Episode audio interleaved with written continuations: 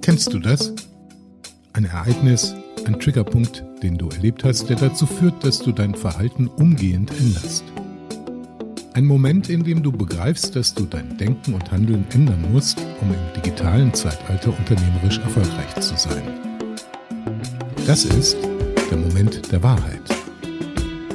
Der Moment der Wahrheit. Podcast von D-Quarks, der Plattform für die unternehmerische und gesellschaftliche digitale Transformation. Dieses Mal mit Marco Bühler, Geschäftsführer der Beurer GmbH. Gastgeber des D-Quarks Podcast, der Moment der Wahrheit, sind Carsten Hendrich und Michael Pachmeier. Willkommen zur nächsten Ausgabe unseres Podcasts, der Moment der Wahrheit. Menschen machen digitale Transformation. Heute mit Marco Bühler, Familienunternehmer, Familienmensch, Sportler, Macher, reist viel, ist immer on Tour.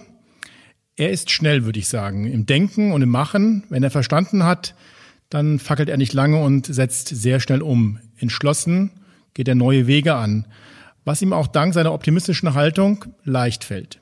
Er sucht Inspirationen und Menschen, die ihm weiter voranbringen, antreiben, aber auch weiterbringen. Er hat uns mal erzählt, dass er in zwei Tagen im Monat für Networking sich Zeit nimmt. Und als wir im Silicon Valley waren und äh, mit Familienunternehmen ähm, in der Startup-Szene unterwegs waren, das sind dann, glaube ich, die Tage, von denen er dann auch noch lange zehrt, wenn er wieder zu Hause ist, im schönen Ulm. Beurer feierte letztes Jahr 100 Jahre Geburtstag. Heizkissen, Personenwagen, Massagegeräte, medizinische Geräte, Beauty-Produkte, Babycare-Produkte und jetzt auch seit Corona Artenschutzmasken. Der Claim von Beurer ist Programm und ich würde sagen, auch ein Motto von Marco. Wir möchten, dass es Ihnen gut geht. Marco, wie ist das heute in Zeiten von Corona? Du bist ja ein Mensch, der Nähe sucht, aber jetzt Abstand halten muss. Wie gehst du damit um? Wie geht es dir? Ja, äh, eigentlich geht's mir gut, weil die Zeit halt momentan ganz anders ist, entschleunigt, wie du gerade sagtest. Man, ich reise eben momentan nicht viel. Das ist der große Unterschied. Äh, man verbringt viel mehr Zeit zu Hause erstens im Homeoffice, aber dann eben auch privat ist man zu Hause. Die Wochenenden sind nicht belegt mit Familienbesuchen und anderen Aktivitäten und dadurch, äh, das genießt man schon ein Stück weit. Ähm, auf der anderen Seite gibt es auch hin und wieder den Moment, da fehlt einem so ein bisschen der Stimulus, dass man sagt, äh, jetzt könnten wir wieder raus und irgendwas erleben, mal wieder nach China oder in die USA und auf die South by Southwest zum Beispiel, die gerade stattfindet. Das vermisst man dann schon irgendwie, diese Impulse. Wobei diese Impulse gibt es jetzt mehr online. Ist das etwas, wo du von zehrst? Guckst du dann online diese Konferenzen an, auf denen du normalerweise physisch unterwegs bist? Zum Teil, ja. Wobei ähm, ich glaube, es ist auch ein Thema, dass online äh, die Aufnahmekapazität irgendwann schneller begrenzt ist. Als äh, man kann sich eben online eigentlich, man muss sich immer voll konzentrieren das ist nicht die Situation, dass man zwischendrin eben mal einen Smalltalk hat und so weiter. Das ist immer auf Effizienz getrimmt. Ich habe gestern von Amy Webb äh, einen Vortrag gehört, eine Stunde online Video äh, Videoübertragung. Das ist schon zäh, muss ich sagen. Eine Stunde jemand zuzuhören, ohne einen Pieps zu sagen selber und äh, ohne sich zu bewegen, immer nur auf den Monitor zu schauen. Das ist äh, nicht ganz das Gleiche. Was hatte dich dazu gebracht, dass du irgendwann mal verstanden hast, in dieser digitalen Welt du musst Dinge anders machen. Nicht nur anders denken, sondern auch wirklich neue Wege gehen. Gab es da so einen Moment der Wahrheit für dich? Ja, es ist, ähm, sag mal so, wir sind schon relativ früh ähm, in die Digitalisierung reingerutscht, weil wir eben angefangen haben, zu unseren Produkten digitale Begleitprodukte, nämlich Apps, äh, zu machen. Da waren wir einer der ersten, die damit angefangen hat. Und äh, das war erstmal erstmal beiläufig eigentlich, wie das passiert ist, äh, weil es halt cool war irgendwie. Und irgendwann ähm, ist mir aber dann klar geworden, dass sich das immer weiter beschleunigt. Und der Moment der Wahrheit war eigentlich dann tatsächlich, als wir zusammen im Silicon Valley waren vor gut drei Jahren.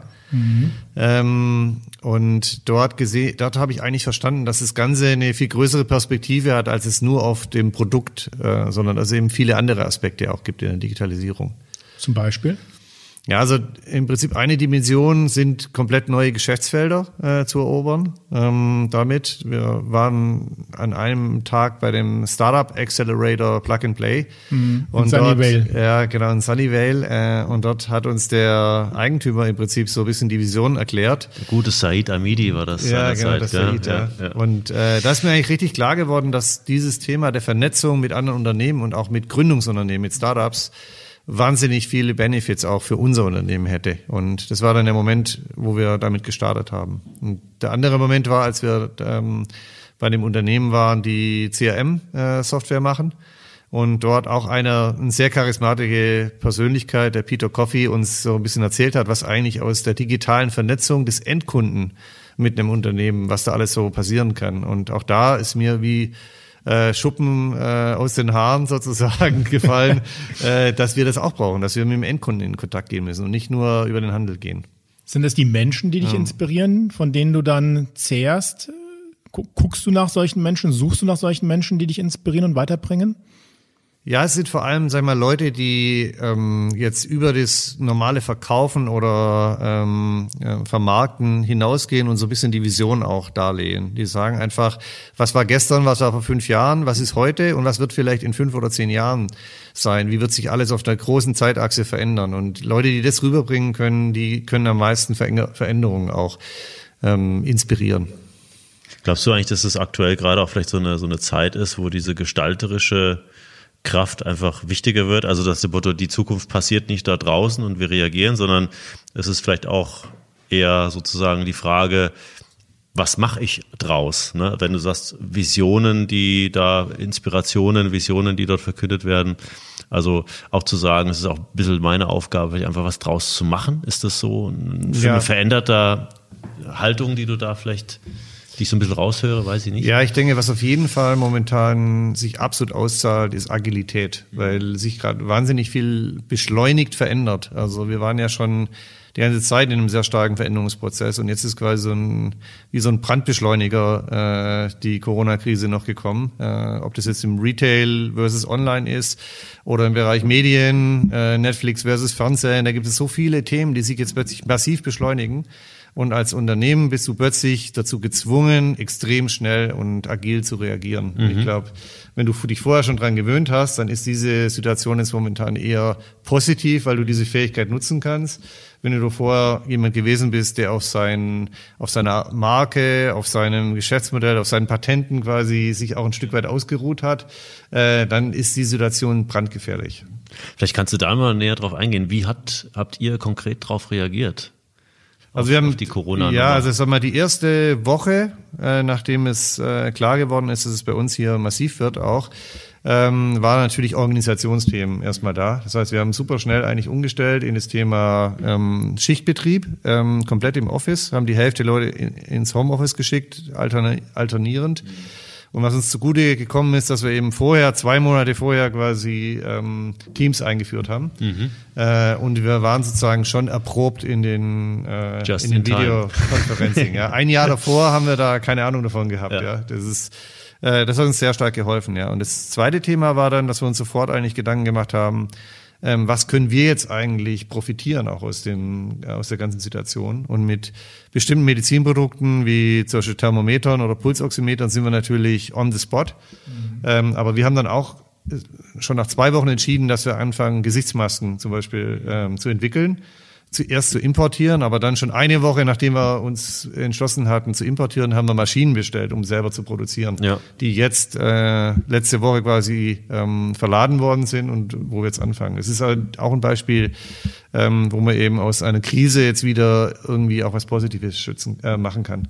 Das ist ein spannender Punkt, so dieser, dieser Aspekt. Ne? Also wir, wir machen jetzt mal Atemschutzmasken oder wir, also wir sehen die Dinge positiv und lösen einfach auch das Problem schnell. Das ist ja auch eine Kompetenz, die nicht jeder hat, oder? Ja, ist es auch an der Stelle gar nicht digital, Ja. sondern es ist einfach nur, aber es ist agil und letztendlich die, die ganze Digitalisierungsdiskussion und Aktivitäten der letzten Jahre hat einen auch dazu gebracht, agil zu werden.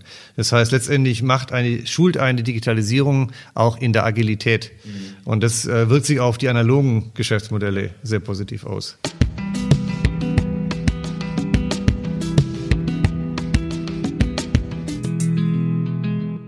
Hast du das in Amerika verstanden, als wir vor drei, vier Jahren in Amerika waren, im Silicon Valley, dass kreative, agile Problemlösungskompetenz notwendig ist, um in dieser vernetzten Welt ähm, mitzumachen, voranzukommen und von Technologie nicht abgehängt zu werden?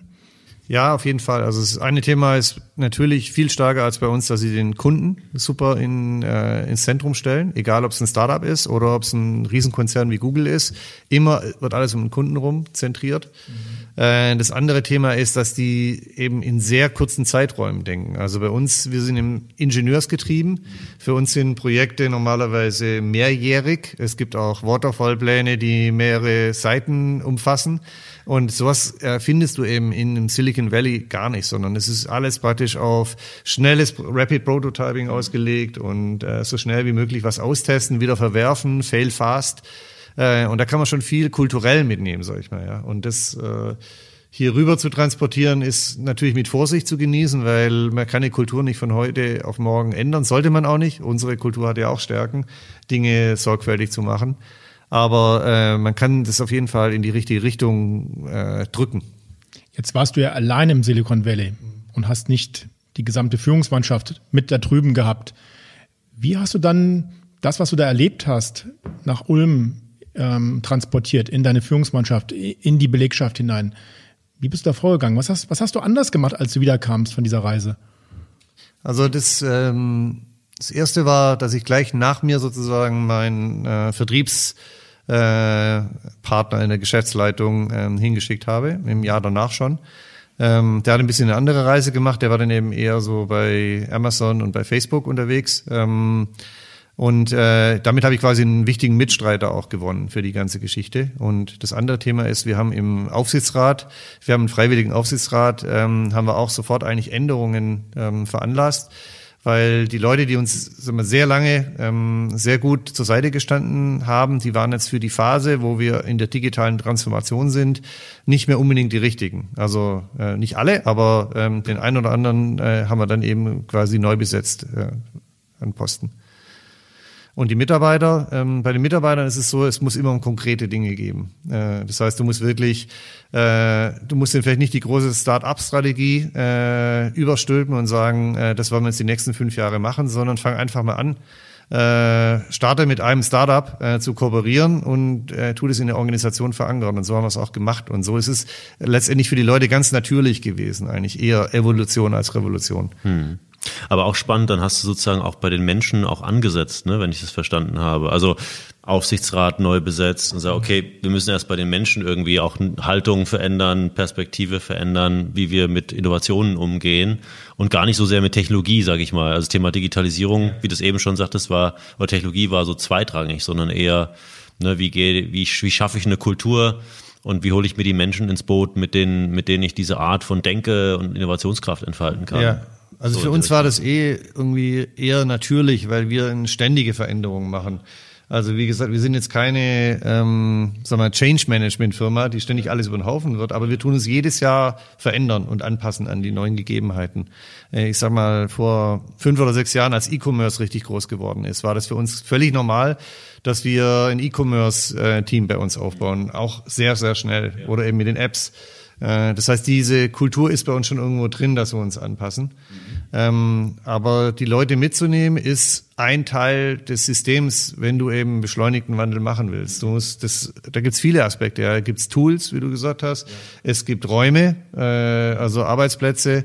Ähm, es gibt Geschäftsmodelle. Ähm, also da gehört sehr, sehr viel dazu. Ja. Das ging so weit, dass wir gesagt haben, ähm, da wir jetzt vielleicht auch mehr Leute brauchen aus, mit einer bestimmten Ausbildung, müssen wir ein Employer Branding Projekt machen. Äh, wir haben, äh, weil es ist natürlich nicht so leicht jetzt in Ulm, äh, vielleicht nicht so leicht wie in Berlin oder in München, äh, Leute zu bekommen, die E-Commerce affin sind oder die Startup äh, Erfahrung zu haben. Also haben wir ein Employer Branding Projekt aufgesetzt, um eben auch da an der Stelle attraktiver zu werden. Das heißt, es ist eigentlich immer holistisch, äh, so ein äh, Wandel.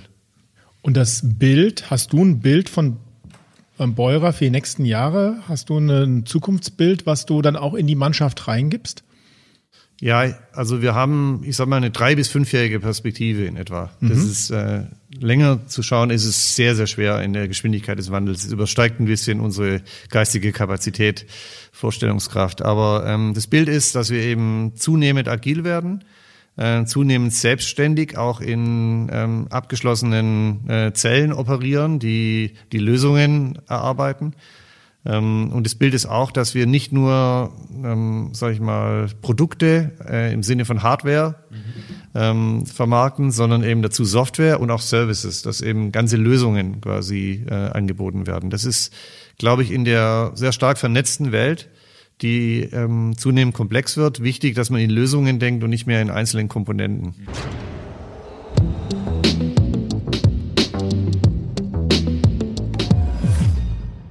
Ich sage ja immer, es ist gar nicht so wichtig, dass man alle ähm, Innovationen von sich aus entwickelt. Klar ist das schön und wenn man ähm, kreativ ist und, und gute Ideen hat, dann ist es natürlich auch folgerichtig, die auch umzusetzen. Für mich ist aber meistens entscheidend für eine agile Organisation, dass wenn was Ungeplantes passiert, wenn ein Wettbewerber eine tolle Idee hat und die auf den Markt bringt, dass ich nicht lange darüber diskutiere, wer in der Organisation ist nun verantwortlich dafür, sich damit auseinanderzusetzen, dass man darüber nachdenken könnte, dieses Problem mal zu lösen oder dieses Produkt nachzubauen, sondern dass man das sehr schnell nachbaut. Und dein Atemschutzmaskenthema ist ja genauso eins. Das kam hoch. Du sagtest, ähm, ihr habt es entschieden, kurz nach dem Shutdown ähm, in die Produktion zu gehen. Ihr habt erst das von woanders eingekauft und habt nach einer Woche wiederum entschieden, das selber zu produzieren. Wie läuft so ein Prozess in so einem Familienunternehmen ab? Entscheidest du das dann einfach von oben per oder die Mufti? Oder habt ihr eine Struktur, ein, ein Team, dem du sagst, hier ist ein Problem, hier ist eine Aufgabenstellung, bitte macht mir eine Lösung, damit wir sehr schnell ähm, uns an den Marktgegebenheiten, an den veränderten Marktgegebenheiten anpassen können? Also die Idee kommt immer von irgendjemand äh, und wird dann in der Geschäftsleitung äh, gemeinschaftlich beschlossen. Mhm. Ähm, jetzt gerade in der Zeit von Corona ähm, mieten wir jeden Tag. Äh, sonst haben wir das alle zwei Wochen gemacht. Als Geschäftsführung? Als jeden Geschäftsführung Tag? jeden Tag, immer eine halbe Stunde morgens. Ähm, das ist äh, zur Regel geworden, einfach um auch noch schneller zu werden äh, und auch besser zu kommunizieren. Das ist mhm. auch ein Thema. Ähm, und dann äh, wird es sofort in der Organisation verankert. Also da sind dann gleich drei Leute benannt worden aus verschiedenen Funktionen, die sich um das Thema Masken äh, kümmern mussten oder kümmern wollten. Weil es war sogar so, einer davon, äh, ist ganz nett, der hat vorher eine Ausbildung gemacht als im OP-Helfer. Mhm. Ähm, und der hat gesagt, ich möchte irgendwas machen jetzt in dieser Corona-Zeit, was auch der, ähm, der Allgemeinheit hilft. Und dann kam gerade dieses Maskenthema und dann kann die sich aus damit, es war ein Perfect Fit sozusagen. Es ist selten jemand gesehen, der mit so einer Werf sich quasi reingeworfen hat in die Aufgabe und es dann umgesetzt hat. Also aus einer ja. intrinsischen Motivation ja. heraus, was Gutes tun wollen, ja. seinen Beitrag zu leisten in der Krise für die Gesellschaft und dann hier eine Möglichkeit gesehen, das zu realisieren. Das ist ein schönes, schönes Beispiel. Und dann gibt's dann aber auch keine hierarchischen ähm, Blockaden oder, oder, oder Barrieren, sondern dann wird dieses Team sozusagen von euch ähm, ja, befähigt, dann auch diese Lösungen ja. auszuarbeiten und auch dann umzusetzen. Ja, also wenn man so ein Thema macht, so ein Sonderthema, das auch schnell gehen muss, das war ja dann auch Regierungsausschreibungen und so weiter, die dann im Hintergrund äh, standen, ähm, dann mache ich das normalerweise so, dass ich mich dann mit 80 Prozent meiner Zeit darum kümmere, für einen Zeitraum von zwei bis sechs Wochen, sage ich mal. Mhm. Äh, das war jetzt auch so. Ich habe mich jetzt fast ausschließlich um das Thema Masken dann gekümmert, zusammen mit dem Team. Und das Team hat dann auch direkt mit mir alles abgeklärt, quasi, äh, da waren dann, sagen wir mal, die Abteilungshierarchien, die da waren, die haben dann keine Rolle mehr gespielt. Und wenn das, das Thema ist jetzt eigentlich soweit eingespielt, äh, und jetzt irgendwann tut man sich dann um das nächste große Thema wieder kümmern. Das ist so ein, das geht nur so, glaube ich. Also ähm, man kann nicht quasi immer sein, das kann nicht jeder Monat gleich ablaufen. Ähm, wenn man schnell sein will, muss man seine ähm, Kapazitäten einfach allokieren. Entscheidest dann du in diesen Teams oder ist es dann eine gemeinschaftliche Entscheidung von diesem Team? Und diejenigen, die auch Kompetenzen haben, tragen genauso mit zum Entscheidungsprozess. Schon gemeinsam. Also ist natürlich ähm, jetzt vom Level der Entscheidung abhängig. Also wenn man jetzt sagt, äh, wir machen jetzt einen Regierungstender mit, ja oder nein, das entscheide natürlich ich. Aber ob jetzt äh, Lieferant A oder Lieferant B besser ist im Produkt, das entscheidet dann derjenige, der fürs Produkt zuständig ist.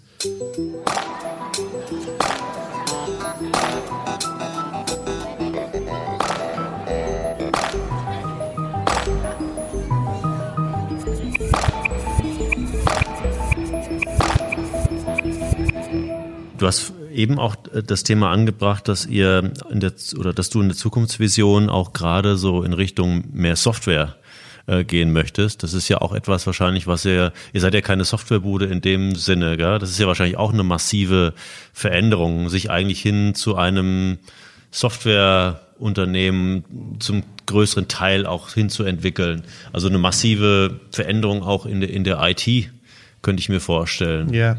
Also das war erst, die erste Stufe war erstmal ein technisches, äh, eine technische Herausforderung. Software zu erstellen und zu projektieren ist eben ganz anders als Hardware zu machen. Es äh, passiert viel mehr mit Sprints und agile Entwicklungsmethoden. Ähm, aber die zweite Herausforderung ist dann, ähm, kommerziell in Software auch zu denken und in, in Revenue-Modellen. Ja.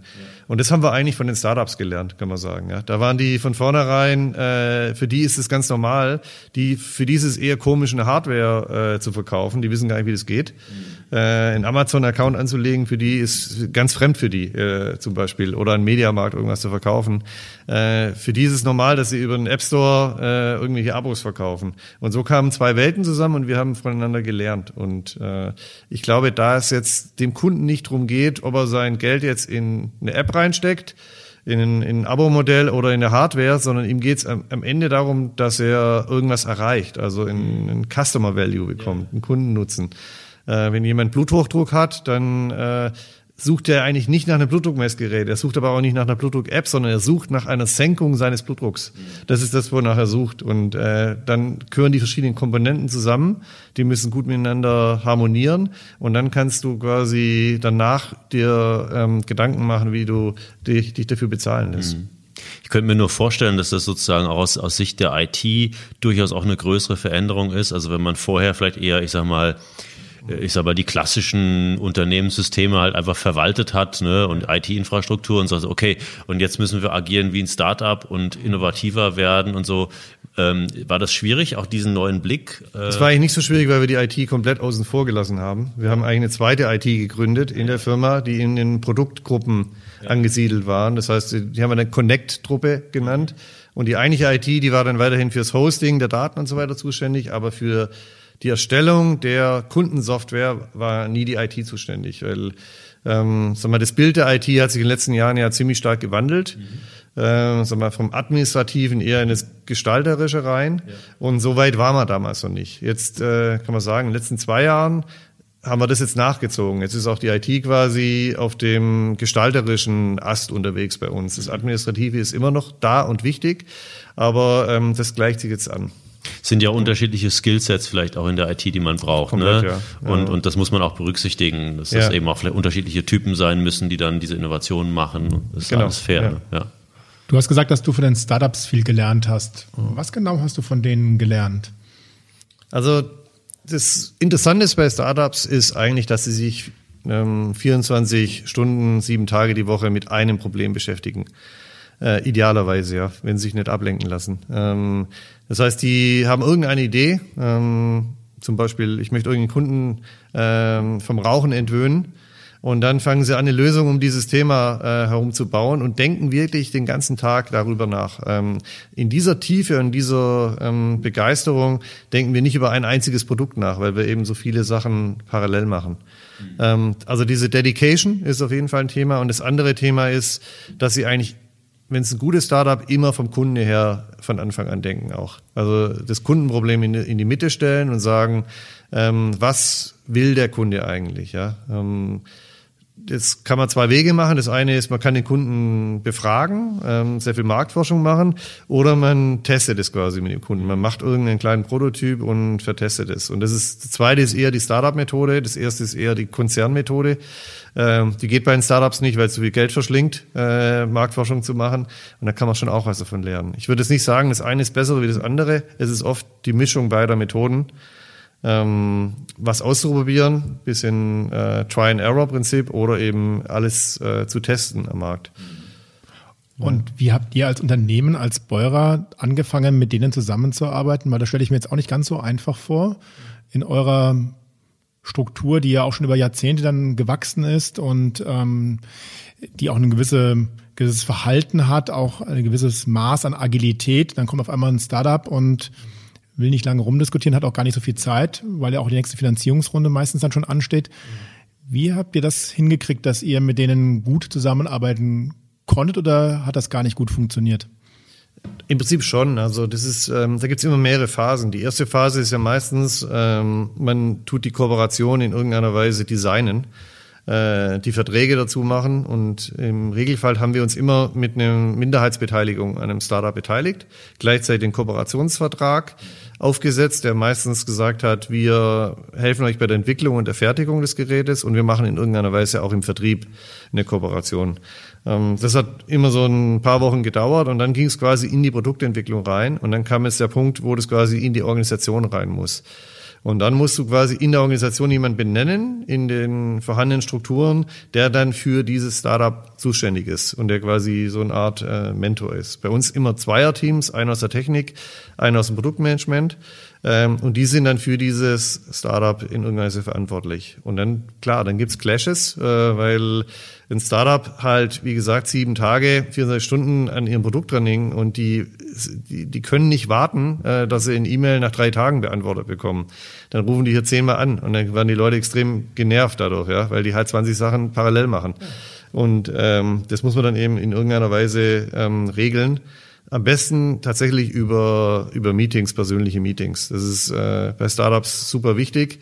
Also ich glaube, den Startups tut jetzt diese ähm, Remote-Zeit nicht so sehr gut.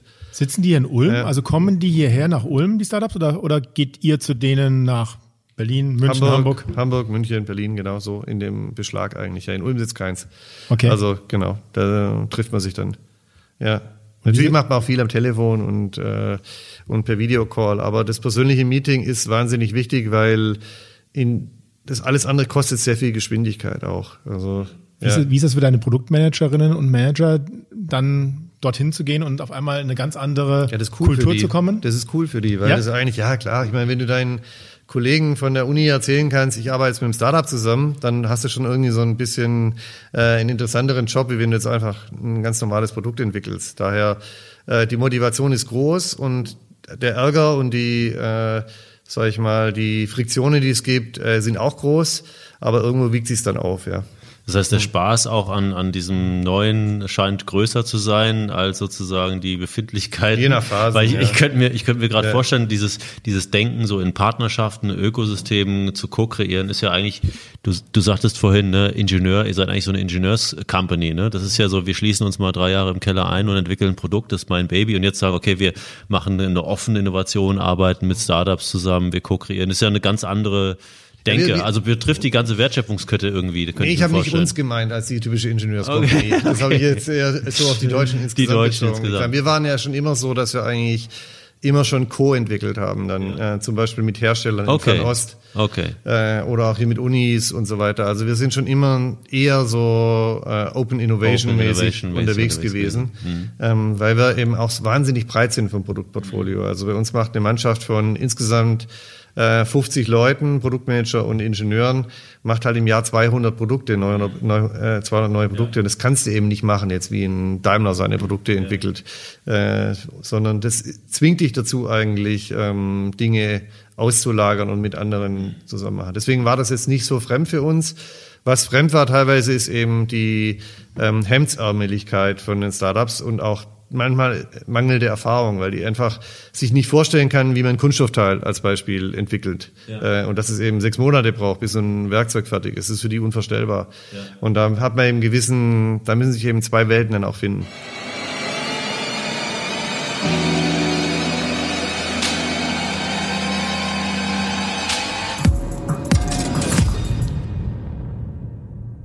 Hat sich damit auch die Kultur bei Bohrer in den letzten drei Jahren geändert, seitdem ihr mit den Startups intensiver zusammengearbeitet habt? Ja, wahrscheinlich unmerklich irgendwie. Wir haben das gestern auch mal Revue passiert. Ähm, wir machen jetzt wesentlich mehr Entwicklungsprojekte, die neuartig sind, ja, oder innovativ sind. Ähm, früher haben wir mehr in unseren Bestandskategorien sagen wir mal, Anpassungsinnovationen gemacht und heute machen wir viel mehr Produkte, die tatsächlich neu sind an ihrem am Kundenproblem mhm.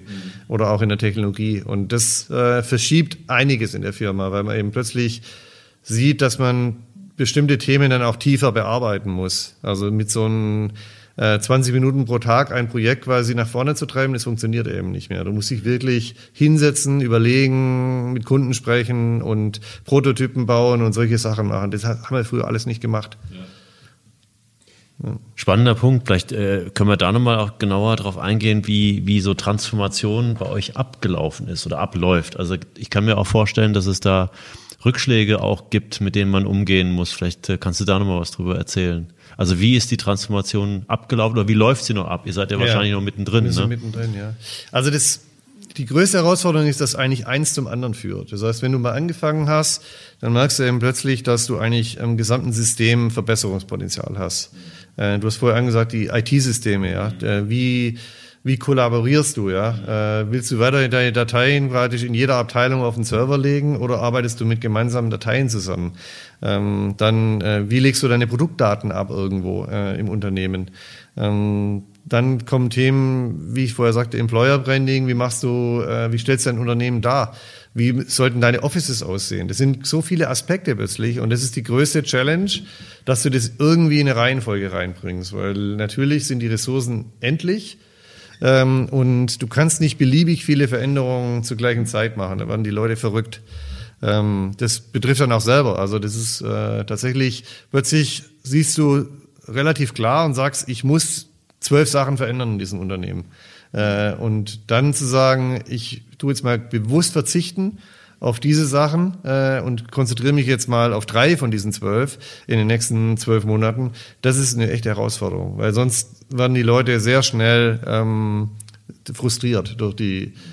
Ja. Nach was priorisierst du? Hast du da eine Matrix für dich im Kopf, wo du sagst, ähm, die Projekte priorisiere ich in der Art und Weise oder hast du einen Masterplan, nach dem du das Ganze ausrichtest?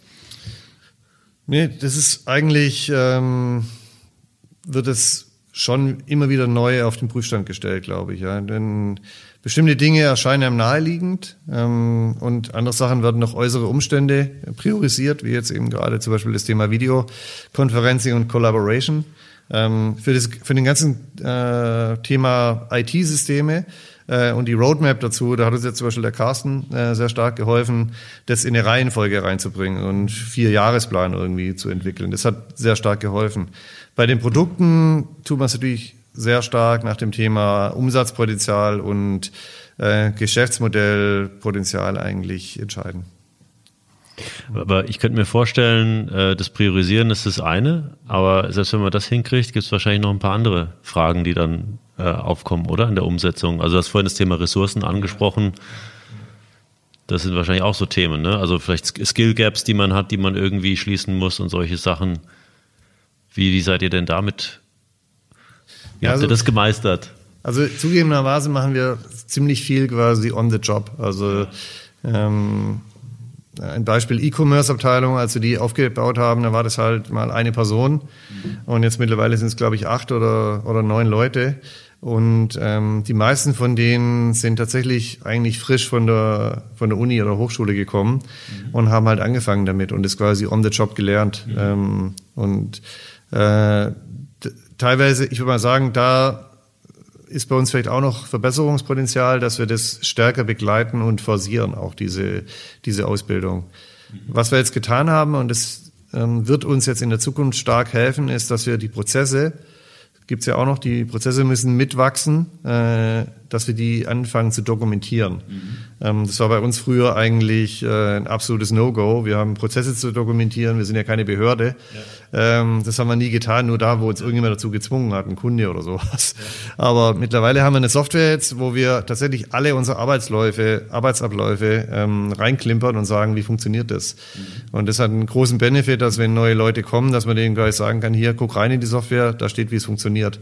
Mhm. Ähm, früher ist sie halt mit dem Abteilungsleiter mitgelaufen und er hat, er oder sie hat es eben erklärt, wie es laufen sollte, wenn er Zeit hatte. Das heißt sozusagen, dieses, dieses, diese, die Situation ist eigentlich normal, dass neue Leute irgendwie reinkommen und möglichst schnell auf Flughöhe gebracht werden. Und dafür musst du Instrumente schaffen, ja. ne, um diesen Skill irgendwie möglichst schnell zu entwickeln. Genau. Mhm. Ja. Spannend.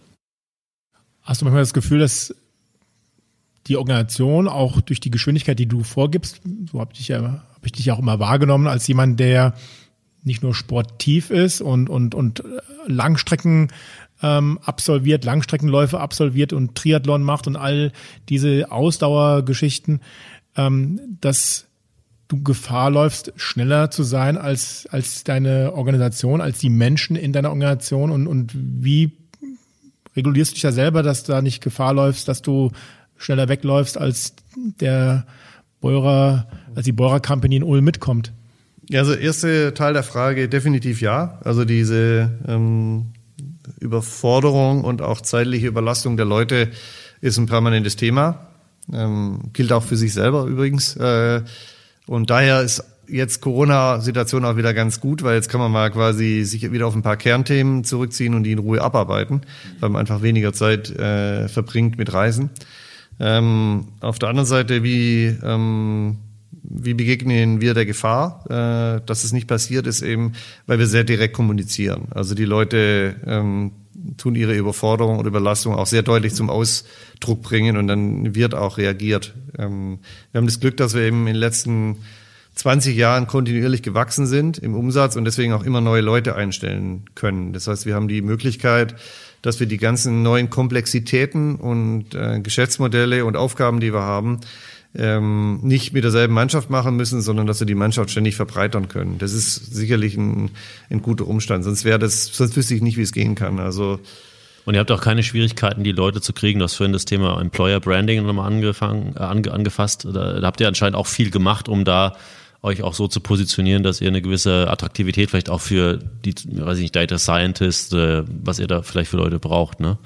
Ja, es ist also im IT-Umfeld, ähm, Software-IT-Umfeld ist es schwierig, weil Ulm ein ziemlich starker Standort ist. In der gibt's große IT-Firmen. Ähm, deswegen haben wir speziell das Employer Branding äh, auch so ausgelegt, dass es eben junge, dynamische Leute anzieht. Mhm. Äh, es hat auch sehr stark geholfen. Wir haben die Anzahl der Bewerbungen hat sich dadurch fast verdoppelt. Mhm. Ähm, und jetzt hilft uns natürlich auch gerade die Situation, dass es viele Unternehmen in Kurzarbeit sind oder Leute entlassen. Äh, das ist auch wieder ein, Benefit, sage ich mal. Ja, das ist so ein bisschen merkt man eben, dass eben wenn man richtig aufgestellt ist, kann man in so einer Krise eben auch nochmal zusätzliche Stärke ähm, ansammeln. Ja, ich könnte mir vorstellen, dass gerade so äh, Produkte, die nah am, am Gesundheits, an den Gesundheitsthemen sind, gerade jetzt auch wieder, auch gerade bei den Jüngeren, so, so einen Boost bekommen, ne? dass sie sagen, spannend, da möchte ich gerne arbeiten, da kann ich einen Beitrag leisten, ja. solche. Ja, wir haben bei der, beim Employer Branding eigentlich die Kampagne ähm, auf zwei Themen abgestellt. Das eine ist wirklich aufs Produkt, weil unsere Produkte sind haptisch. Es ist eben äh, nichts äh, irgendwie Abstraktes, sondern das kannst du in die Hand nehmen. Äh, und es hat auch irgendwie einen Benefit für die, für die Menschen. Und auf der anderen Seite auf die Teamkultur, die wir hier haben. Äh, wir haben erstmal eigentlich so einen Monat lang Workshops gemacht. Wer sind wir eigentlich? Wie sind wir eigentlich? Um das sozusagen authentisch auch rüberzubringen. Und das ist für die Leute dann, glaube ich, schon auch attraktiv gewesen. Und seitdem sind wir auch äh, bekannter und attraktiver geworden. Du hast davon gesprochen, dass du direkter kommunizierst. Ist das ein Vorteil eines Familienunternehmens, wo du als Eigentümer auch mit im operativen Geschäft verantwortlich ja, bist? Total. Ja, auf jeden Fall. Also das ist, äh, ich sag mal, die, die flache Hierarchie, die wir haben. Wir haben eben nur drei Hierarchiestufen im Unternehmen. Ähm, einerseits und zum anderen eben auch, dass die Leute, dass es so eine Langfristigkeit gibt im Familienunternehmen, weil das ist ja im Prinzip wie ein Baum, der immer weiter wächst und, und Früchte abwirft äh, in Familienunternehmen. Es ist nichts, was von Hand zu Hand geht quasi äh, oder wo nur die Erträge, die kurzfristigen gesehen werden. Und das hilft davon, das hilft dazu, dass die Leute so eine gewisse Sicherheit bekommen, auch wohin die Reise geht. Machst du sowas, was die in Amerika auch machen, bei Google, bei Facebook, wo sich die Gründer jeden Freitag auf die Bühne stellen und ähm, eine Stunde lang Rede und Antwort stehen für ihre Mitarbeiterinnen und Mitarbeiter. Machst du sowas auch? Nee, das brauchen wir eigentlich noch nicht, weil so groß sind wir noch nicht. Wir sind jetzt hier am Standort 300 Leute. Ähm, da sage ich mal, da haben wir noch eine Struktur, wo jeder tatsächlich äh, kommen kann zu seinem Vorgesetzten oder auch zu seinem zuständigen Geschäftsführer und mit ihm die, Kon die, ähm, die Konversation suchen kann. Ähm, das ist aber ein Thema, das kommt, wenn du größer wirst und eher in die Konzernstrukturen reinkommst, zum Beispiel die äh, Tochtergesellschaften, die haben natürlich viel weniger Kontakt zu uns äh, direkt. Da kann es schon mal kommen äh, später. Also wir haben jetzt bei in der Corona-Krise haben wir es gemacht, dass wir einmal äh, in der Woche auch tatsächlich die ganzen Abteilungsleiter zusammenrufen virtuell und denen einfach erzählen, was gerade so läuft, damit äh, und die äh, bringen das dann nachher wieder live an ihre Leute rüber. Ich finde es immer ein bisschen schwierig mit dem Thema Chairmans äh, Talk am Freitag dass du ähm, so eine Struktur schaffst, wo das Mittelmanagement dann ein bisschen äh, außen vor ist, weil die sollen ja eigentlich den Puls haben an ihren Leuten und sie sollen eigentlich die Kommunikation machen mit den Leuten, äh, weil sie kriegen auch das Feedback und können es wieder zurückspielen. Das ist, wenn du als Chairman dich hinstellst und da immer eine Verkündung machst, mhm. oft sind es ja dann, äh, also in den besten Fällen sind es dann Frage- und Antwortthemen mit äh, gescripteten Fragen. Aber in den meisten Fällen sind es halt irgendwelche ähm, aufgenommenen Sessions und das ist nicht wirklich Kommunikation. So hatte ich es aber auch in Amerika nicht verstanden. Na klar, die sammeln natürlich über die Woche die Fragen, aber es ist natürlich auch die Frage der Nähe zu denjenigen, die halt diese Firma gegründet haben. Das ist jetzt in den Fällen im Silicon Valley so, aber in deinem Falle halt auch eine Nähe zu demjenigen, der, ja, dem der Laden auch gehört. Gell? Ja, also ich denke mal, je größer du wirst, desto mehr Sinn macht es auch. Also ich glaube, da geht es auch dann um die Vermittlung der großen Vision oft oder auch einfach, was gerade so passiert in den, in, den Unternehmen bei Google und, und Facebook und so weiter. Passiert ja wahnsinnig viel auch in einer Woche. Es ist ja wirklich wichtig, dass die Leute da mitgenommen werden. Ähm, das, bei uns ist es schnell, aber sicherlich jetzt nicht auf dem Geschwindigkeitslevel. Also wir hätten jetzt nicht jede Woche quasi eine neue Strategie zu verkünden. Ja. Ja, und die Frage ist genau, was ist die richtige Form, um diese, diese Nähe zu erzeugen? Und da, da sehe ich schon Markus Punkt. Also hier mein Büro ist offen und da kann jeder mal vorbeikommen. Äh, muss halt nur Glück haben, dass ich gerade nicht äh, genau. anderweitig beschäftigt bin oder so. Ja, aber ähm, die, die, die, genau, einen Podcast gerade aufnehmen. Aber äh, das, das verstehe ich schon. Also da kann man Nähe auch auf eine, auf eine andere Art und Weise erzeugen. So habe ich dich zumindest verstanden. Ich finde ja eh, in dieser Corona-Zeit gibt es ja so für mich so zwei ganz interessante kulturelle Aspekte. Zum einen, es wird viel mehr kommuniziert, weil man halt eben nicht mehr zusammensitzt den ganzen Tag. Man ist halt virtuell in den Homeoffices. Und man muss halt Nähe erzeugen, trotz Abstand halten. Das finde ich so ein Phänomen. Auch sehe ich bei anderen Unternehmen, die auf einmal auch auf der Führungskräfteebene viel intensiver, du sagst es selber, in der Geschäftsführung jeden Tag so ein Stand-up-Meeting, halbe Stunde. Das hat man vor Corona überhaupt gar nicht gesehen. Ähm, und das Zweite, was ich ähm, erlebe, ist, ähm, dass das, was früher immer so eine Form von Misstrauen war, also wenn Menschen nicht hier am Standort arbeiten, ja, ähm, was tun sie denn eigentlich, wenn sie dann mal Homeoffice haben? Das ist komplett weg, weil man auf einmal festgestellt hat, ähm, wenn die nicht hier arbeiten, dann arbeiten sie trotzdem und sind genauso engagiert. Also das hat auch was dazu geführt, finde ich, dass man mehr Vertrauen auch in die Menschen hat, wenn sie nicht immer um einen herum sind. Ist das auch deine Erfahrung? Ja, auf jeden Fall. Also dieses Thema, ähm, das war schon interessant zu sehen, dass die Leute extrem effizient arbeiten. Ähm, ich würde es nicht unbedingt sagen, dass der kreative Prozess äh, gefördert wird durch die Homeoffice-Thematik, äh, aber die Effektivität ist sehr hoch, ähm, weil die Leute einfach ähm, voll konzentriert, die kommen in so einen Deep Work-Modus rein, wenn sie zu Hause sitzen. Äh, ist auch was wahnsinnig anstrengend ist auch für viele Leute. Ähm, was ich schwierig finde, ist, ist auch für, man möchte natürlich was mitnehmen in die, in die Zukunft, wenn Corona mal vorbei ist ähm, wie organisiere ich quasi die Mischform, äh, den Hybriden. Das ist wirklich schwer, weil was nicht gut funktioniert, sind Meetings, wo vier Leute am Tisch sitzen und vier Leute sind auf der Leinwand oder äh, am Monitor, weil das ist eine andere Art zu kommunizieren. Du kannst entweder so kommunizieren oder anders.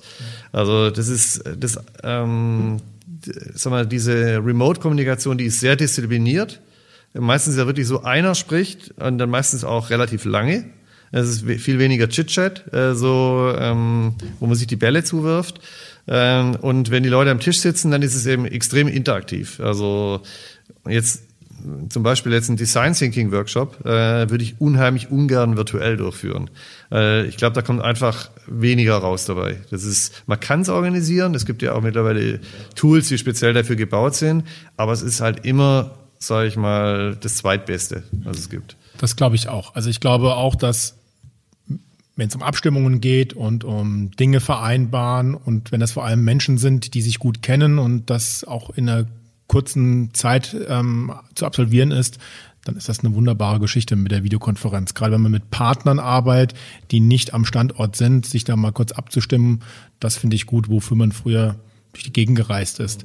Aber wenn man kreativ sein will, wenn man Probleme lösen möchte, wenn man eine Herausforderung hat, die vom Markt, von den Kunden kommt und jetzt muss man mal nachdenken, wie das geht und dazu braucht man halt verschiedenste Personen an einem Tisch.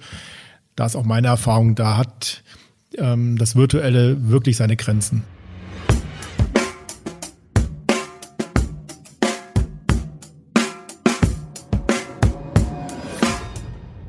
Was mich auch nochmal interessieren würde, weil du, wir haben vorhin über das Thema Nähe äh, gesprochen und du hast es auch so ein bisschen angedeutet, ähm, Familienunternehmen, die stärker langfr eine langfristige Orientierung äh, haben.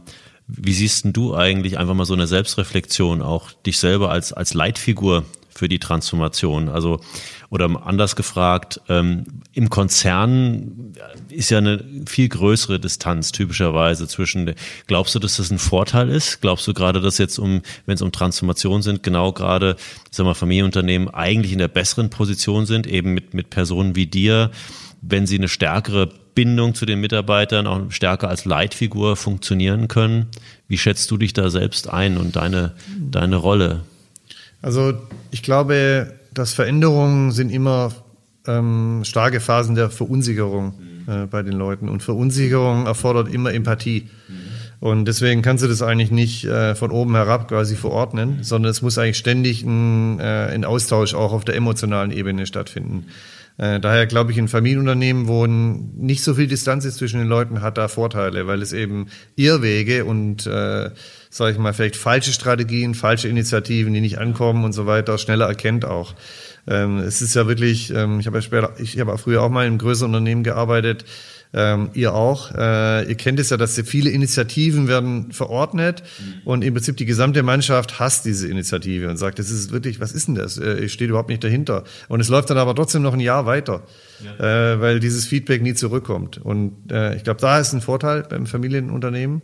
Meine Rolle selber ist ähm, neben dem Thema ähm, der Empathie, um festzustellen, ob die Veränderung auch wirklich läuft in die richtige Richtung, ist natürlich die des Motors auch, also ähm, quasi anzutreiben und die Ideen reinzubringen und die Orientierung äh, auch zu geben, wo es hingeht. Geben, mhm. Genau. Und mhm. das ist manchmal, das muss ich sagen, unterschätzt man ein bisschen, wie wichtig das ist, ähm, die Perspektive auch äh, zu vermitteln den Leuten. Also wir sind jetzt, wir haben jetzt beschlossen, das haben wir ähm, von einem Unternehmer gelernt, der bei uns im Aufsichtsrat sitzt, äh, bei Kercher. Ähm, die machen zum Beispiel so, dass, dass die einmal im Jahr ihre ganzen strategischen Initiativen, die sie haben, äh, in ein kleines Heftchen drucken mhm. und an alle Mitarbeiter austeilen. Das heißt, sie sagen, das sind unsere ganzen wichtigen strategischen Initiativen, glaube ich 15, und geben es den Mitarbeitern an die Hand, damit die eigentlich wissen, was läuft in diesem Unternehmen eigentlich. Und äh, auf die Idee sind wir nie gekommen. Wir haben das in unsere jährliche Planungsmappe reingeschrieben, unsere 15 Main Targets. Aber das haben vielleicht die Abteilungsleiter noch gewusst, aber die Leute, ähm, die jetzt in, unten in den Abteilungen sitzen, äh, die haben immer nur gesehen, es läuft wahnsinnig viel, wir schaffen es kaum, aber dass es irgendwie ein Big Picture ist, ähm, das haben sie nicht mitbekommen. Deswegen ähm, das Thema Leute mitnehmen und äh, eine Orientierung geben ist wichtiger denn je. Jetzt sind wir ja in der Plattformökonomie. Ihr handelt, ihr betreibt E-Commerce. Da muss man natürlich auch zwangsläufig darüber reden, wie du eigentlich in diesen Abhängigkeiten zu diesen großen Player Alibaba auf der einen Seite, Amazon auf der anderen Seite. Was hast du da überhaupt für eine Chance als, als Beurer, als mittelständisches Unternehmen aus Ulm, da mitzuspielen? Wie ist da deine Sicht auf diese Giganten? Also ich denke mal, dass wir nie Wettbewerber sein werden von äh, Leuten wie Google oder Apple oder Alibaba, sondern das wird immer in einer ähm, Kunden-Lieferanten-Beziehung eigentlich oder Network Networking-Partner-Ebene ablaufen, weil es ist richtig, die Plattformen haben sicherlich äh, den Hut auf. Ich sage jetzt mal, Amazon äh, ist das beste Beispiel bei uns. Äh, aber irgendjemand muss die Produkte liefern für Amazon. Irgendjemand muss äh, bestimmte transaktionale Services da, dafür machen, äh, mit den Krankenkassen Verträge machen und so weiter. Das macht nicht alles quasi ein riesiges Unternehmen. Äh, das heißt, es gibt viele, viele Bausteine in dem ganzen Thema. Und Ich glaube, was die alle schon erkannt haben, die ganzen Plattform-Player, dass es in irgendeiner Weise ein Ökosystem sein muss, wo viele Leute kreative Lösungen bringen. Die wenigsten machen komplett äh, die Mauer drumherum und sagen, wir wollen alles zumachen. Äh, Amazon ist jetzt ein Beispiel davon, die sagen, sie möchten möglichst viel der Wertschöpfungskette selber abdecken, aber auch bei denen hat es irgendwo Grenzen. Ja, also die äh, werden nicht die Factory äh, in Osteuropa oder in Fernost äh, selber betreiben unbedingt. Ähm, andere Unternehmen wie Google sind natürlich total offen und sagen, wir machen wirklich das Thema, was die Daten betrifft. Ähm, aber was man mit den Daten macht, äh, wer sie liefert, wie sie generiert werden, da suchen wir uns unheimlich viele Partner dafür. Und das heißt, man muss die im Auge behalten und schauen, was sind eigentlich die Strategien von denen und wie passt man in die Strategien auch rein. Aber du hast nie das Gefühl, dass du auf Augenhöhe zu denen bist, oder? Nee. Also die machen ein ganz anderes Geschäftsmodell, sag ich mal. Ne? Das ist, äh, ich habe auch nie, früher nie das Gefühl gehabt, dass ich jetzt mit Siemens oder Deutschen Telekom auf Augenhöhe bin. Mhm. Kann aber sein, dass ich mit denen in irgendeiner Weise kooperiert habe bei bestimmten Geschäften. Und das wird eben jetzt stärker und vor allem auch globaler, das Thema. Und ich kann mir vorstellen, auch gerade diese Idee, äh, stärker auch in diese Software- und Servicewelt hineinzugehen. Ist ja, selbst wenn sozusagen das Produkt bei Amazon gekauft wird, wenn der Kunde am Ende sozusagen eine Servicewelt drumherum konsumiert, dann sind ja auch da entsprechend, oder dann hast du ja auch du sozusagen die Kundenbeziehung an der Ecke und hast auch Möglichkeiten über die Services Cross- und Upselling zu machen und dann den Kunden zu halten. Das ist auch ein Move sozusagen aus dieser Abhängigkeit vielleicht ein Stück weit rauszukommen. Ist, oder es, dein, ist es dein Kunde oder ist es der Kunde von Amazon? Was ist da euer Gefühl? Das ist unterschiedlich. Ähm, also es hängt jetzt ganz stark davon ab, woher der kommt. Es kann auch sein, dass der Kunde vom Krankenhaus ist. Mhm und äh, dort hat im Krankenhaus mit einem bestimmten digitalen Entlassbrief sozusagen nach Hause geht und dann der Arzt zu ihm sagt, du kauf jetzt mal ein Blutdruckmessgerät äh, und dann ist vielleicht die Akte, äh, wird, äh, der Datentransfer wird von Google gemacht, aber das Gerät kommt von uns.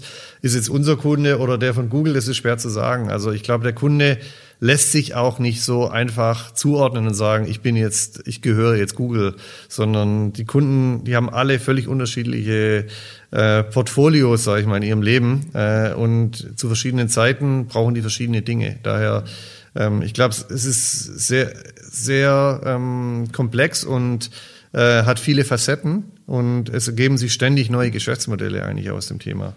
Und ja. wie ist es aus Sicht von einer, also aus deiner Sicht als mittelständisches Unternehmen, Amazon, wie betrachten die dich? Einfach nur als ein von vielen Hunderttausenden von Playern, die etwas produzieren, was auf deren Marketplace vertrieben wird? Oder? Nee.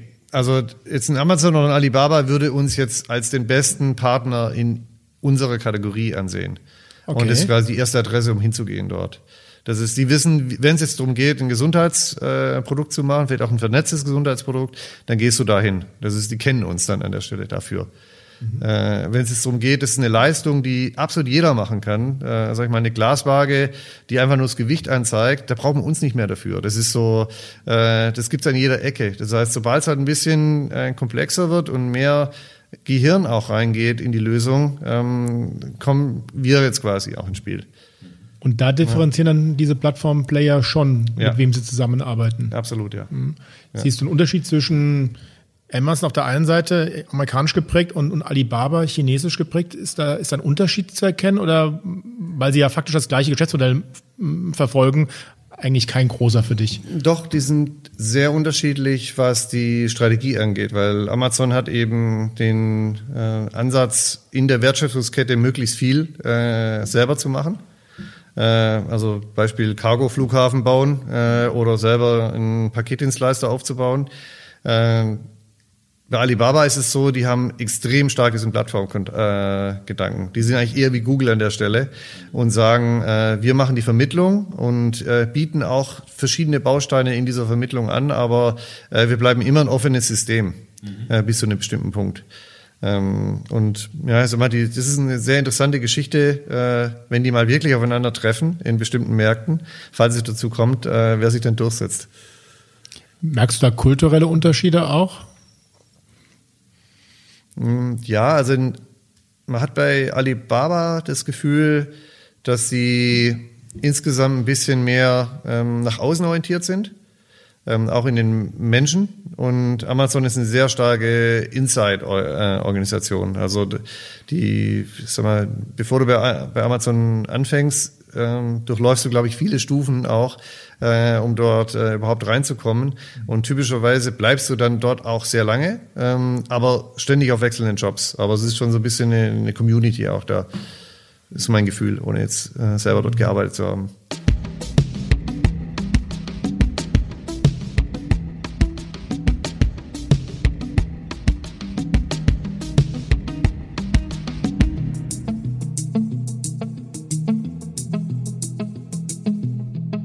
Vielleicht kannst du noch mal einen Abriss geben, wo heute äh, Beurer steht, vielleicht, also was ihr bisher jetzt schon erreicht habt und, und wo was Spe konkret Speziell auf der Digitalisierung, oder? Ja, ja, genau. Ja, also ich meine, der erste Step war ja, wie gesagt, auf dem Produkt. Wir haben interessanterweise beim Produkt eben angefangen, typisch deutsch auch. Äh, klar, wir verbessern das Produkt. Äh, der zweite Step war dann ähm, wirklich die Kundenbeziehung. Ähm, kam über den E-Commerce quasi ein bisschen von außen, weil eben äh, E-Commerce immer stärker geworden ist. Aber dann kam bei uns ein sehr großer Schritt und das war das Thema, ein Endkunden-CRM aufzubauen. Mhm. Vor zwei Jahren haben wir damit begonnen. Das heißt, nach 100 Jahren unserer Existenz haben wir jetzt angefangen, zum ersten Mal mit unserem Endkunden zu reden. Mhm. Äh, früher immer über den Handel quasi und das ist wirklich eine ganz andere Art der, das tut das Unternehmen von innen heraus eigentlich verändern. Ja, Unsere Marketingaktivitäten sind jetzt eben nicht mehr äh, Handelsmarketingaktivitäten äh, in irgendwelchen Handelsbroschüren, sondern es sind Endkundenthemen. Ja. Ähm, sehr starke Veränderungen im Marketing auch. Ähm, da sind wir relativ weit, würde ich sagen, jetzt im Transformationsprozess. Und die dritte Schiene war das Thema ähm, der internen Prozesse, das mhm. Unternehmen von innen heraus zu effektiver und effizienter zu machen. Ähm, und da stecken wir mittendrin, sag ich mal. Wir haben das Thema Collaboration, also ähm, mit äh, wir ziehen gerade alles in die Cloud um, äh, die ganzen Dokumente, damit wir mit unseren Tochtergesellschaften auf denselben Dokumenten arbeiten können. Ähm, wir machen ein System, wo wir ähm, ein PIM-System, wo wir unsere ganzen äh, Produktinformationssystem mhm. genau ablegen können ähm, und Prozessbeschreibung, wie gesagt, also da sind wir jetzt mittendrin. Ich würde mal sagen, das wird jetzt noch zwei, drei Jahre gehen, bevor diese ganzen Systeme, mit denen wir arbeiten, äh, hier etabliert sind und ineinander greifen. Und dann, sag ich mal, die große Stufe ist dann ein paar Geschäftsmodelle zu finden, äh, wo du tatsächlich ähm, über Service-Modelle auch Geld verdienst, also Recurring Revenues machst mhm. und nicht mehr ähm, nur einen einmal Produktverkauf machst bisher. Das ist, das sehe ich aber auch so in den nächsten zwei, drei Jahren, dass da die ersten Geschäftsmodelle entstehen bei uns. Hast du da ein eigenes ja. Team, was dediziert an solchen Themen arbeitet oder machen das dann die Produktmanagerinnen und Manager ja. mit? Das machen die Produktmanager mit, weil die kennen eigentlich den Kunden am besten und äh, können am ehesten abschätzen, ob da jetzt ein, ein dauerhaftes Kundenproblem da ist, wo die Leute dafür äh, bereit sind, Geld auszugeben. Wenn ich jetzt sag mal, ich nehm, wenn ich jetzt einen Hardrockner nehme, mhm. fällt einem das ziemlich schwer. Äh, ein Hardrockner kauft man einmal und hat ihn sozusagen. Ja, gibt's ja Leute, die kommen dann auf die Idee und sagen, ich mache ein Pay per Dry oder sowas, aber das ist dann extrem bei den Haaren äh, herbeigezogen. Äh, bei anderen Geschäftsmodellen, wenn es um chronische Krankheiten geht, als Beispiel, da ist der ähm, Bedarf des Kunden, das Bedürfnis, ähm, seine Krankheit zu kontrollieren und zu verbessern, so groß, dass natürlich solche Geschäftsmodelle auch naheliegen. Also ein Diabetiker ist sicherlich ähm, bereit dafür, für die Verbesserung seines Gesundheitszustandes auch dauerhaft ähm, Services zu buchen und zu bezahlen. Und für die ist es kein großer Switch gewesen aus dem Produkt nochmal dann den Service dazu zu denken? Wir sind mittendrin. Also es ist, ich würde sagen, es wäre jetzt zu früh zu sagen, dass wir das schon geschafft haben. Ja, das ist äh, also es ist wirklich nicht so einfach, wirklich was zu finden, äh, wo du den Leuten ähm, so viel Mehrwert bietest, dass du ihnen auch dauerhaft Geld äh, dafür, dafür verlangen kannst.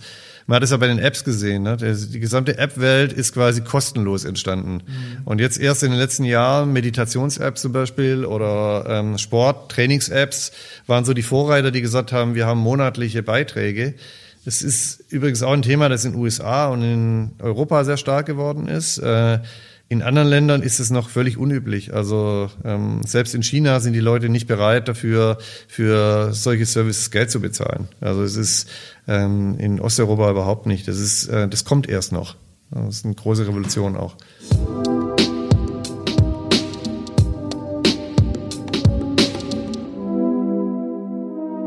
spannend. Vielleicht können wir zum Abschluss nochmal auf äh, so Do's und Don'ts in der Transformation, was, was würdest du den Zuhörerinnen und Zuhörern noch so mitgeben? So deine Top 3 oder Top 5, weiß nicht, wie viele, wie viele so. Ja, also fangen wir mal mit den Don'ts an. Ähm, das eine Thema ist, äh, Ressourcen nicht zu überschätzen. Also das Thema Ressourcen kann wirklich Projekte äh, killen. Und das heißt, auf der anderen Seite heißt es dann Prioritäten setzen und nicht zu viel gleichzeitig machen, weil ansonsten frustriert man die Leute und es geht alles nach hinten los. Das ist, glaube ich, das größte Don't, äh, was man äh, machen sollte. Das andere ähm, ist auch, dass man nicht alles, was digital äh, einen digitalen Stempel hat, hat einen Segen irgendwie. Ja, das ist, äh, es gibt viele digitale Ideen, die sind auch Nonsens.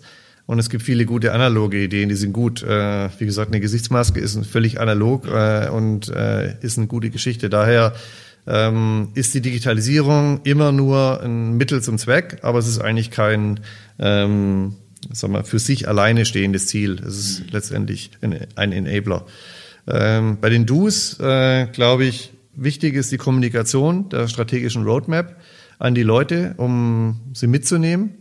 Ähm, dann fällt einem auch das Priorisieren und das Ressourcenthema leichter, weil man in die Kommunikation kommt mit den Leuten. Man entscheidet nicht alles von oben herab und sagt jetzt, ich äh, allokiere drei Leute da und zwei Leute hier, sondern man spricht mit den Leuten drüber.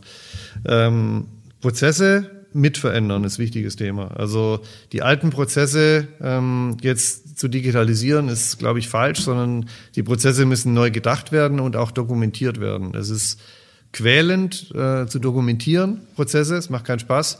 Äh, wir als Medizintechnikunternehmen sind es ein Stück weit gewöhnt, aber ähm, es, ist sehr, es bringt sehr viel Benefit auch. Ähm, und das dritte Thema ist ein absolutes Du, äh, ist versuchen, Agilität zu pflegen im Unternehmen. Die Leute danach auszusuchen, die man einstellt. Ähm, sind sie agil? Haben sie in ihrem Leben schon gezeigt, dass sie agil sind? Und langsam die, das ganze Unternehmen in ein agiles Unternehmen zu, äh, zu, ver, zu verwandeln. Ja, weil das ist sicher, egal mit oder Corona, mit oder ohne Digitalisierung, ähm, der Wandel beschleunigt sich immer weiter und äh, nur agile Unternehmen werden überleben. Das ist ein schönes Schlusswort. Marco, vielen herzlichen Dank, dass du dir die Zeit genommen hast. Ich muss ehrlich sagen, das ist so erfrischend und, und auch so inspirierend, weil du siehst diese Veränderungen, dass sie notwendig sind und du hältst dich nicht lange damit auf, ähm, darüber nachzudenken, wie man was angehen könnte, sondern du gehst einfach den Weg und bist aber auch bereit, während des Weges auch ähm, auf die eine andere Pferde auch mal zu gehen und ähm, von dem Weg auch abzuweichen und ähm, zeigst einfach damit, dass es wichtig ist, dass man losläuft. Und ähm, ja, vielen Dank von unserer Seite aus für diesen tollen Podcast. Ja. Alles Gute. Danke euch. Dankeschön. Auch. Ja, ciao. Den Moment der Wahrheit gibt es bei D-Quarks und überall dort, wo es Podcasts gibt.